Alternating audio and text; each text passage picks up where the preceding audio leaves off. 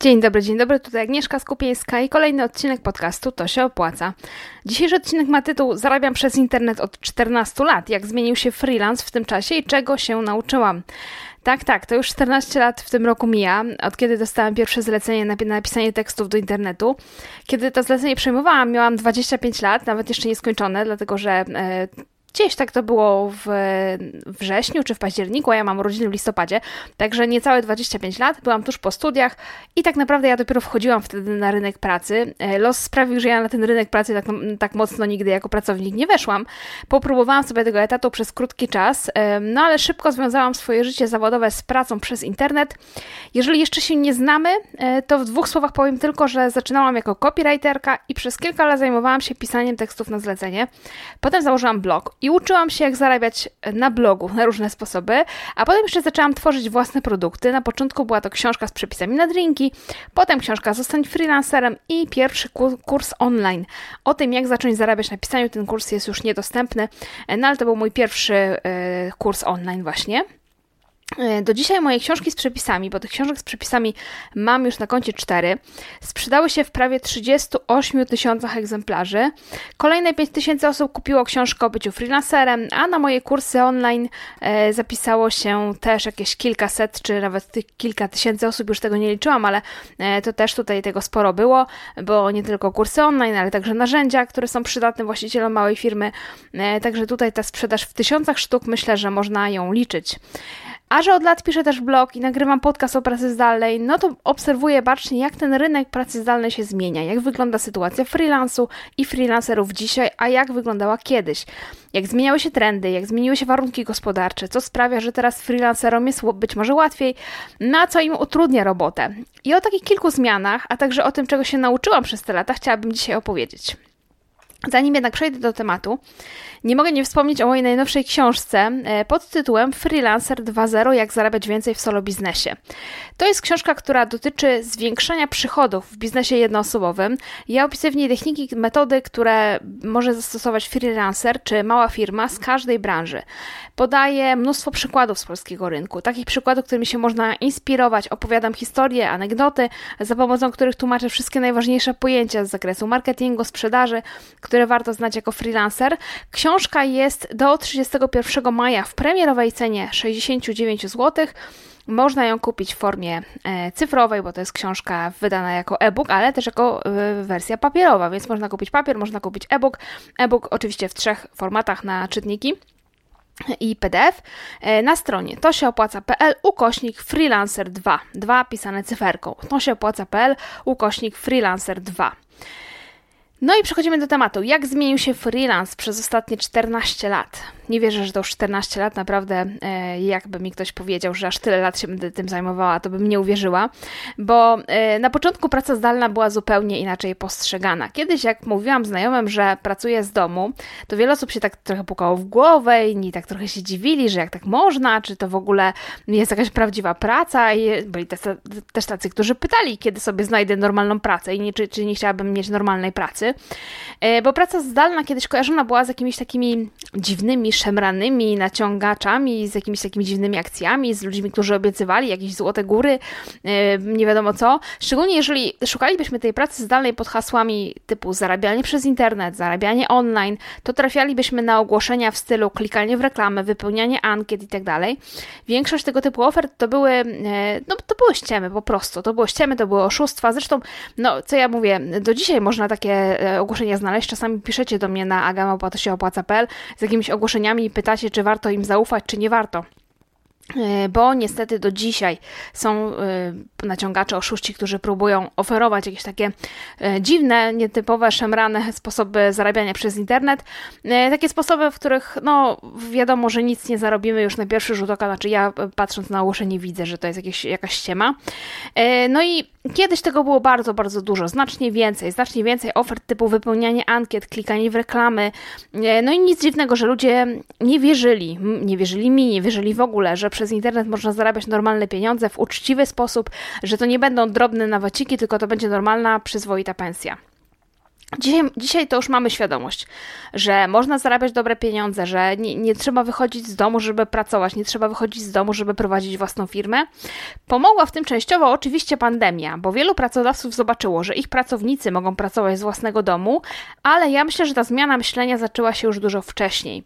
Dlatego, że z roku na rok pojawiało się coraz więcej usług, które można świadczyć zdalnie, coraz więcej zdalnych zawodów. W 2009 roku, kiedy zaczynałam, niektóre zawody dopiero raczkowały albo wcale ich nie było. No bo owszem, były wtedy strony internetowe, byli potrzebni projektanci stron internetowych, zaczynało się pozycjonowanie, walka o dobre pozycje w Google. Były osoby, które e, piszą teksty na te strony internetowe, oni byli też potrzebni. Ale na przykład nie było mediów społecznościowych, to znaczy, tak żeby ściśle i yy, być zgodnie z prawdą powiedzieć, no to był Facebook oczywiście, no ale w 2009 roku on dopiero raczkował. Yy, wtedy pamiętam chyba nie było jeszcze, jak zakładałam konto na Facebooku, w tym jakimś 2009 czy 2010, nie było fanpage'y, były tylko konta osobiste, więc nie było mowy też o promowaniu swojej działalności w social mediach. Nikt nie potrzebował takich usług jak popularny dzisiaj content creator. Nie było, albo było zdecydowanie zdecydowanie mniej pracy dla, dla filmowców. Filmowcy nie, nie tworzyli treści do internetu. E, fotografowie, którzy specjalizują się w jakichś sesjach wizerunkowych graficy, którzy robią banery. Tej pracy trochę było, ale było, było jej zdecydowanie dużo, dużo mniej. E, no i w sumie tutaj zahaczyliśmy już o drugi punkt na mojej liście zmian, jakie zaszły w, tych w ciągu tych 14 lat, dlatego że zwiększyła się liczba firm, które potrzebują usług freelancerów, e, no i w związku z tym też zwiększyła się liczba usług, które można świadczyć jako freelancer. E, no i co ważne, freelancerzy zaczęli się mocniej specjalizować. Mówię o tym w mojej książce Freelancer 2.0, że to jest naturalny proces rozwoju specjalisty, który pracuje jako freelancer, że na początku łapiemy się różnych zleceń, sprawdzamy się na wielu polach, z czasami zawężamy to pole działania e, do jakiegoś e, jednego typu zleceń albo jednego typu klientów. To jest taki naturalny proces, naturalna droga. I e, myślę, że skoro już dorosło jedno pokolenie freelancerów, tak pewnie można powiedzieć, ludzie, którzy zaczynali te 14-15 e, lat temu, mm, no to już można powiedzieć, że to jest jakby osobne pokolenie freelancerów niż ci, którzy zaczynają dzisiaj. To naturalne jest, że są ludzie, którzy zaczynali od różnych typów zleceń, a teraz już się bardzo mocno wyspecjalizowali i są też tacy, którzy od razu się specjalizują w jakichś wąskich niszach. E, te nisze potrafią być naprawdę ciekawe i naprawdę bardzo, bardzo wąskie. Na przykład trafiłam na osoby, które w branży pisania tekstów specjalizują się, uwaga, wyłącznie w pisaniu ofert sprzedażowych dla stron e, tak zwanych landing page, stron sprzedażowych, ale tylko dla produktów cyfrowych nie dla produktów fizycznych, wyłącznie dla cyfrowych. W branży filmowej są tacy, którzy wymiatają w kręceniu rolek z jakimiś ciekawymi efektami, ciekawymi przejściami, e, a w branży fotograficznej na przykład fotografowie wyspecjalizowani w tworzeniu fotomontaży kulinarnych. E, też takie osoby widziałam. Także e, jest tak dużo zleceń na rynku, że potrafię sobie wyobrazić, że ktoś może mieć w ofercie tylko jakiś jeden mały, wąski typ zlecenia i nie robić absolutnie nic więcej, a i tak nie narzekać na brak pracy. Myślę, że to się bardzo mocno zmieniło. Kiedyś mm, musiałby się taki fotograf, który się specjalizuje w fotomontażach kulinarnych, chwytać jeszcze innych rzeczy, a dzisiaj e, prawdopodobnie znajdzie sobie dużo pracy i będzie mógł zajmować się tylko tym, co lubi i tym, co umie najlepiej. Kolejna zmiana, której nie sposób zauważyć, to jest więcej źródeł, z których możemy pozyskać klientów. Gdy ja zaczynałam pracę jako freelancerka, zleceń szukało się głównie e, na portalach ze zleceniami, albo po znajomościach. To były takie dwa źródła. Portale ze zleceniami.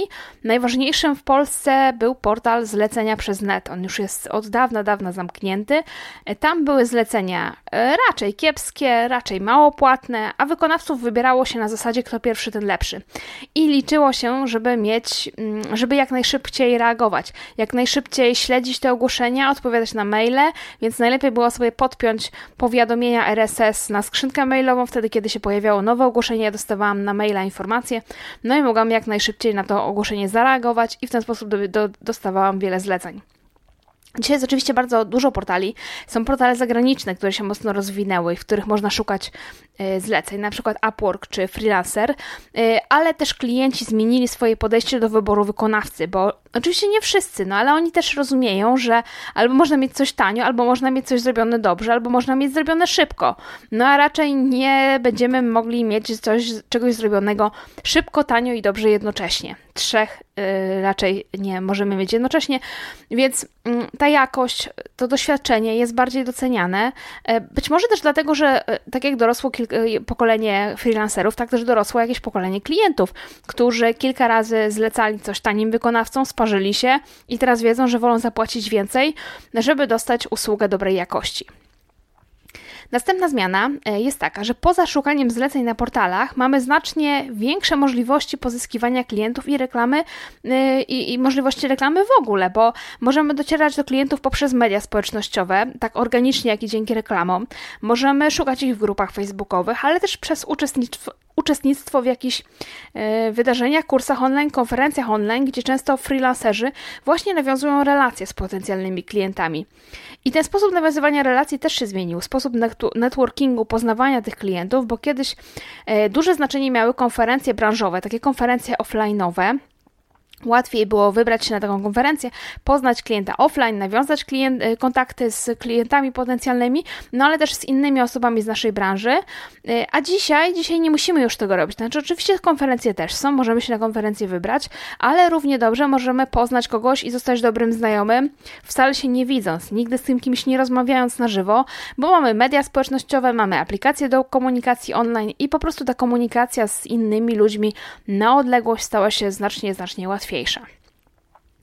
Niestety, e, ten rozwój mediów społecznościowych i ich wykorzystywanie do promocji swojego biznesu ma też swoją ciemną stronę, dlatego że kilka lat temu, kiedy jeszcze królowały blogi, kiedy blogi e, specjalistyczne powstawały, blogi tematyczne, no i blogerzy jakby byli dosyć mocną, silną grupą społeczną, że tak powiem, e, w internecie przynajmniej, panowało takie przekonanie, które się zamykało w angielskim powiedzonku content is the king, czy content is king, równie, różnie to różni ludzie powtarzali. W każdym razie chodziło o to, że jeżeli masz dobre treści, piszesz wartościowe artykuły, to będziesz czytany. Twój blog będzie notował dużo odwiedzin, bo content, treść, dobra treść jest najważniejsza. Dobra treść się sama obroni, takie było też przekonanie.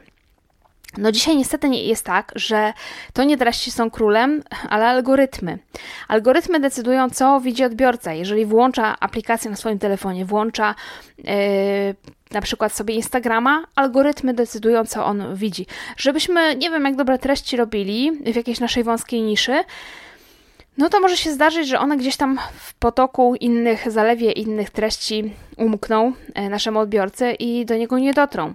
Freelancer który, freelancer, który chce się promować w mediach społecznościowych, musi nadążać za tym, jak te algorytmy działają. E, one też niestety nie są przyjazne dla nowych twórców. Trudno jest dzisiaj komuś, kto dopiero zaczyna, przebić się na jakimś Facebooku albo na Instagramie. Trochę jest łatwiej na TikToku, dlatego że algorytm TikToka faktycznie bardziej bierze pod uwagę treść, jakość treści, tematyka i to, co ludzi interesuje, a nie liczbę odbiorców. Czyli tam, nawet nie mając dużej grupy odbiorców, możemy wykręcać, że tak powiem, dobre wyniki zasięgowo e, i nasze materiały wideo mogą być oglądane przez tysiące osób, setki tysięcy osób, nawet jeżeli my tych obserwujących nie mamy. To jest na TikToku łatwiejsze niż na przykład na Instagramie. No ale e, niestety algorytmy bardzo duże znaczenie mają w tym, e, w tym pokazywaniu treści, bardzo duży wpływ na to, jakie treści tworzymy, w jakich formatach i i co działa tak naprawdę, a co nie działa, jeżeli chodzi o pozyskiwanie zleceń. E, ta, ta większa liczba, więcej możliwości pozyskiwania zleceń, więcej potencjalnych klientów, większa świadomość tego, że można pracować zdalnie i być freelancerem, to jest także większa konkurencja wśród freelancerów.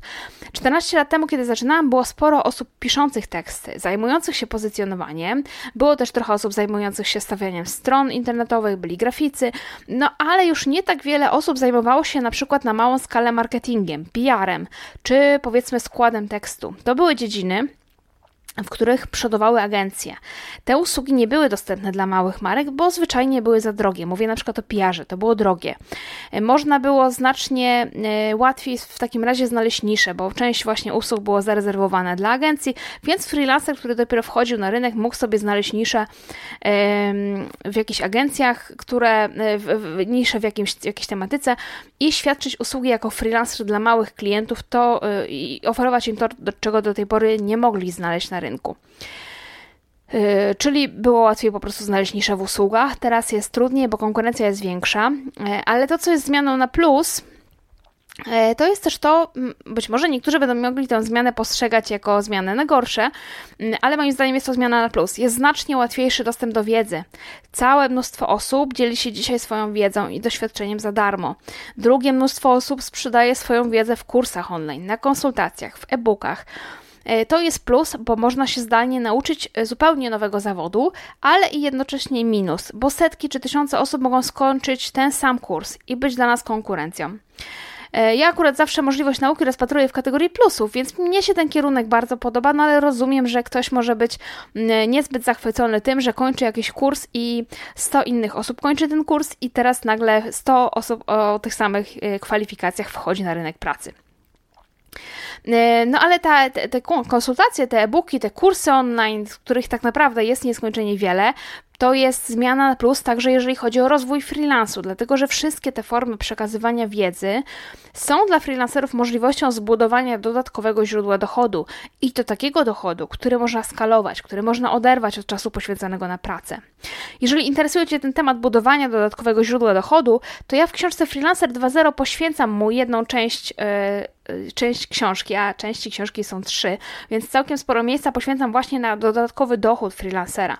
Opowiadam o różnych metodach budowania tego dodatkowego źródła dochodu, podaję całą masę przykładów z polskiego rynku, z różnych branż, yy, freelancerów, którzy takie źródła dochodu zbudowali. No i jest jeszcze jedna rzecz, która zmieniła się, jeżeli chodzi o możliwości, jakie stoją przed freelancerami przez te 14 lat to jest ogromny, ogromny rozwój narzędzi, które ułatwiają pracę albo wręcz pomagają w zarabianiu. Myślę, że wiele usług by się nie rozwinęło tak, jak się rozwinęło, gdyby nie powstały intuicyjne i proste w obsłudze narzędzia i tanie w zakupie narzędzia, takie jak Canva czy inne programy graficzne, które nie są takie skomplikowane, jak jest skomplikowany Photoshop, czy jak kiedyś był Corel, e, czy też programy do montażu filmu, którymi może nie zmontujesz hitu kinowego, ale zdecydowanie wystarczą Ci do zmontowania jakiejś reklamowej rolki. Narzędzia dla freelancerów to są także programy do śledzenia czasu pracy, programy do fakturowania, które przyspieszają wystawianie faktur. Ja sama pamiętam, że jak zaczynałam e, wystawiać faktury, to pierwsze moje faktury wystawiałam w Excelu, bo nie było programu do fakturowania, e, a na pewno nie były one tak powszechne i dostępne. Mamy też dużo więcej narzędzi do planowania projektów, do komunikacji z klientem. Wiele rzeczy możemy zdziałać na różnych urządzeniach, dlatego że mamy dane w chmurze. W 2009 roku, jak zaczynałam, prawie wszystkie programy trzeba było instalować na komputerze komputerze. W ogóle nie było opcji, żeby jakieś programy były darmowe, chyba że się je kupiło na jakieś płysce tam z komputer świata. E, darmowe to może było tylko Winamp i Gadu Gadu, chociaż Winamp to też nie jestem przekonana. E, w każdym razie e, dzisiaj mamy, jeżeli chodzi o narzędzia, znacznie, znacznie więcej możliwości. I jeszcze jedna rzecz, która ułatwia start pracy jako freelancer, start działalności, to jest tym razem taka polska specyfika, czyli wprowadzenie działalności nierejestrowanej. Pamiętam, że kiedy pisałam książkę Zostań freelancerem, a było to w 2016 roku książka się ukazała, czyli to musiało być w 2015, nie było jeszcze takiej możliwości yy, i rozliczenie z klientami było możliwe na dwa sposoby. Albo podpisywałeś umowę o dzieło czy umowę zlecenie, albo zakładałeś działalność. Yy, co oczywiście na dzień dobry wiązało się z dużymi kosztami, ale to była, że tak powiem, bardziej legitna możliwość. To znaczy, e, prawo właściwie obligowało nas do założenia działalności, jeżeli robiliśmy coś regularnie. A dzisiaj możemy mieć tą działalność na próbę. Dopiero po przekroczeniu jakiegoś tam progu, określonego progu dochodów, mamy obowiązek założyć tą działalność gospodarczą, płacić ZUS na początku jeszcze mamy oczywiście w niektórych przypadkach ten tak zwany mały ZUS i to jest możliwość, z której można skorzystać. Oczywiście nie trzeba, ale mimo wszystko myślę, że dobrze, że ta możliwość się pojawiła i że wielu osobom ułatwia to przejście na freelance, to zrobienie pierwszego kroku e, i wielu osób do tego też zachęca żeby ten pierwszy krok zrobić oczywiście. E, no i to tyle, jeżeli chodzi o najważniejsze zmiany, jakie zaszły we freelancie i w zarabianiu przez internet przez te ostatnie 14 lat. Obiecałam, że podzielę się też e, tym tutaj z Tobą, czego ja się nauczyłam w związku z pracą zdalną i z całym tym moim wieloletnim doświadczeniem. A nauczyłam się dwóch ważnych rzeczy. Przede wszystkim nauczyłam się cierpliwości, Chociaż myślę sobie, że może tutaj lepszym e, byłoby powiedzenie, że ja się tej cierpliwości cały czas uczę. Uczę się tego, że efekty naszych działań to na ogół nie pojawiają się szybko. Na niektóre efekty trzeba naprawdę bardzo długo poczekać. E, to też uczy jakiejś konsekwencji, bo żeby coś osiągnąć, nie wystarczy jakiś jednorazowy zryw, nie wystarczy, że coś zrobię raz, na przykład, no nie wiem, raz opublikuję jakiś filmik na YouTubie i liczę na to, że on się stanie wiralem, zarobimy setki złotych i zdobędziemy popularność. E, no nie, już się przekonałam, że takich złotych strzałów raczej raczej nie należy oczekiwać, one się mogą pojawić niespodziewanie, ale tak naprawdę raczej będzie nas y, jakby kosztowało osiągnięcie sukcesu, będzie kosztowało sporo, sporo konsekwentnej pracy. Nie mówię, że ciężkiej, ale konsekwentnej. Y, w pracy zdalnej potrzebna jest zdecydowanie cierpliwość, konsekwentne działanie przez dłuższy czas, żeby te efekty zobaczyć, a nie liczyć właśnie na jakieś jednorazowe strzały i zrywy. No a druga rzecz, której się nauczyłam, to jest to, że ten internetowy świat bardzo się szybko zmienia i trzeba próbować za nim nadążyć. Klienci się zmieniają, potrzeby klientów się zmieniają, usługi, ceny, sposoby dotarcia do klientów, media społecznościowe się zmieniają, zmieniają się ich algorytmy. Z dnia na dzień mogą się zmienić narzędzia, z których korzystamy, pojawiają się nowe narzędzia, czasami ulepszone, czasami z jakimiś gorszymi e, możliwościami, ale pojawiają się cały czas. Naj, najnowszą taką zmianą, ogromną zmianą, myślę, że zmianą, którą, której jeszcze być może nie wszyscy doceniają, ale docenią i zobaczą jej potencjał, jest pojawianie się czatu GP, GPT, który e, potrafi na przykład napisać artykuły, do których pisanie kiedyś się zatrudniało copywriterów. E, po przetestowaniu tego narzędzia ja widzę, że część takiej pracy, której ja wykonywałam 14 lat temu, czyli pisanie tekstów typowo pod roboty wyszukiwarek, takich tekstów, które po prostu muszą zawierać słowa kluczowe, a e, człowiek ich nie czyta, bo one są gdzieś tam na stronach do pozycjonowania. Pisanie takich tekstów z powodzeniem może wykonywać sztuczna inteligencja i płacenie za to copywriterowi nie ma już dzisiaj sensu. Także uważam, że ChatGPT e, będzie taką ogromną zmianą i e, sporo namiesza, jeżeli chodzi o pracę zdalną. Y, no i to tyle, co miałam dzisiaj do powiedzenia. Przypominam jeszcze raz, że niedawno miała premierę moja książka Freelancer 2.0 Jak zarabiać więcej w solo biznesie. Jeżeli znasz moją poprzednią książkę Zostań freelancerem i znalazłeś tam coś do siebie, no to ta książka będzie dobrą kontynuacją tej poprzedniej, no i również powinna Ci się spodobać. Mam taką przynajmniej y, nadzieję. Dziękuję dzisiaj za uwagę i słyszymy się w kolejnym odcinku. Do usłyszenia, cześć.